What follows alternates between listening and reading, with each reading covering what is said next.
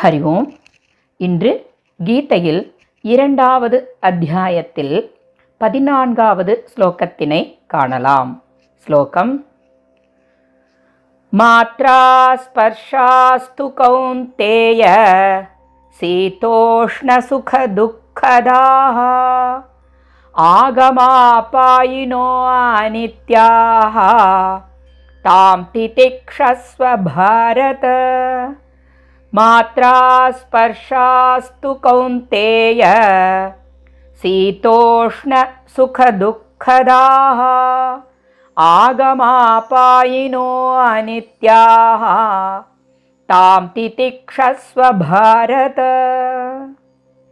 श्लोकस्य अन्वयक्रमं हे कौन्तेय मात्रास्पर्शाः तु शीतोष्ण சுக துக்கதாக ஆகமாபாயினக அனித்யாக ஹே பாரத தான் திதிக்ஷஸ்வ.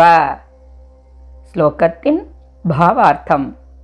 ஹே குந்தியின் மைந்தா இந்திரியங்களுக்கு புலனாகும் நுகர்பொருட்களோ எனில் குளிர் வெப்பம் ஆகியவற்றால் இன்ப துன்பத்தை அளிக்க வல்லவை. மேலும் வந்து செல்லக்கூடியவை நிரந்தரமற்றவை. ஹே பரதவம்சத்தில் தோன்றிய அர்ஜுனா அவற்றை நீ பொறுத்துக்கொள். ஸ்லோகத்தின் தாத்பரியம். முந்தைய ஸ்லோகத்தில் இந்த உடல் பல மாற்றங்களை அடையக்கூடியது என்றும் அதனுள் உறையும் ஜீவன் தான் எடுத்த உடலை விட்டு பிரிந்து வேறு ஒரு உடலை அடைகிறது என்றும் அர்ஜுனனிடம் விளக்கினார் பகவான். இங்கு ஒரு பொருளை உணர்தல் என்ற செயல் புலன்களால் மட்டுமல்லாமல் புலன்களின் மூலமாக உடலினுள் உறையும் ஜீவனால் அப்பொருள் உணரப்படுகிறது. உணர்தல் என்ற செயலுக்கு புலன்கள் வெறும் கருவிகள் மாத்திரமே. அதாவது கண்கள் காதுகள் மூக்கு வாய் மெய் என்கின்ற ஞான இந்திரியங்களே புலன்கள் என்பது ஆகும். உணர்தல் என்ற விஷயத்திற்கு புலன்கள் ஒரு கருவியாக பயன்படுகிறது. புலன்களின் மூலமாக ஜீவன் பொருள்களோடு தொடர்பு கொண்டு அதனதன் அறிவை திரட்டி வேண்டும் வேண்டாம் பிடிக்கும் பிடிக்காது என்றும் தன்னுள் முடிவுகளை பதிய வைத்துக் கொள்கின்றது.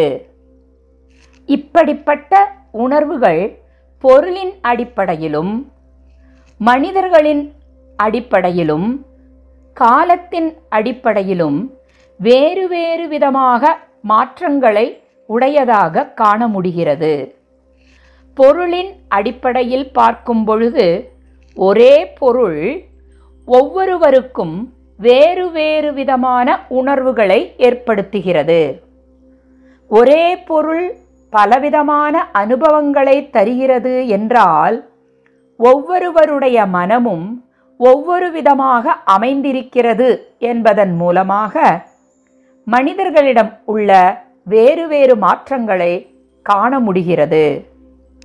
இனி தனிப்பட்ட ஒருவரின் உணர்வு எவ்வாறெனில் ஒருவன் மிகவும் விரும்பி வாங்கிய ஒரு பொருள் சில நாட்களுக்கு பிறகு அது அவனுக்கு வெறுப்பை ஏற்படுத்துகிறது.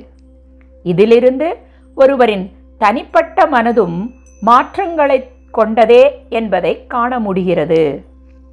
உலகத்தில் உள்ள பொருட்களும் நாட்கள் செல்லச் செல்ல காலத்திற்கும் பருவநிலைகளுக்கும் சூழ்நிலைகளுக்கும் ஏற்றாற்போல தோற்றமும் அழிவும் என மாறிக்கொண்டே இருக்கின்றன.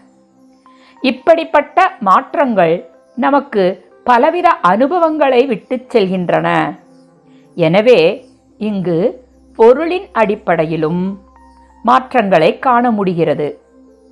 தனிப்பட்ட மனிதனிடமும் தொடர்ந்து மாற்றங்களை காண முடிகிறது. உலகத்திலும் பலவிதமான மாற்றங்கள் தொடர்ந்து நிகழ்ந்து கொண்டே இருக்கின்றது. எனவே இந்த உலகில் மாற்றம் என்ற ஒன்றுதான் மாற்றமில்லாத இயற்கை விதியாகின்றது. இப்படிப்பட்ட நித்திய அனித்தியத்தின் தத்துவத்தை உணர்ந்த விவேகம் உடையவர்கள் இயற்கையின் மாற்றங்களை குறித்து வருத்தமடைய மாட்டார்கள். இப்படிப்பட்ட இயற்கையின் நியதியை அறிந்து அதை பொறுமையுடன் சகித்துக்கொள்வார்கள் இதனையே திதிக்ஷா என்று இங்கு கூறப்பட்டுள்ளது. இவ்வாறான மாற்றங்களின் மூலம் தான் அடைந்த அனுபவங்கள் சில முடிவுகளை நம்முள் ஏற்படுத்துகின்றன. அவைகள் பிடிக்கும் பிடிக்காது வேண்டும் வேண்டாம் மகிழ்ச்சி இகழ்ச்சி இன்பம் துன்பம் வெற்றி தோல்வி மானம் அபமானம் குளிர் வெப்பம் மழை வெயில் என்ற முடிவுகளே இருமைகள் என்று கூறுவர். இப்படிப்பட்ட மாற்றங்களைக் கொண்ட முன்னுக்கு பின் முரணான அனுபவங்களின் தன்மையை அனித்யம் என்றும் இவை தோன்றி மறையக்கூடியவை அதாவது ஆகமா பாயினக என்றும் இங்கு கூறப்பட்டுள்ளது.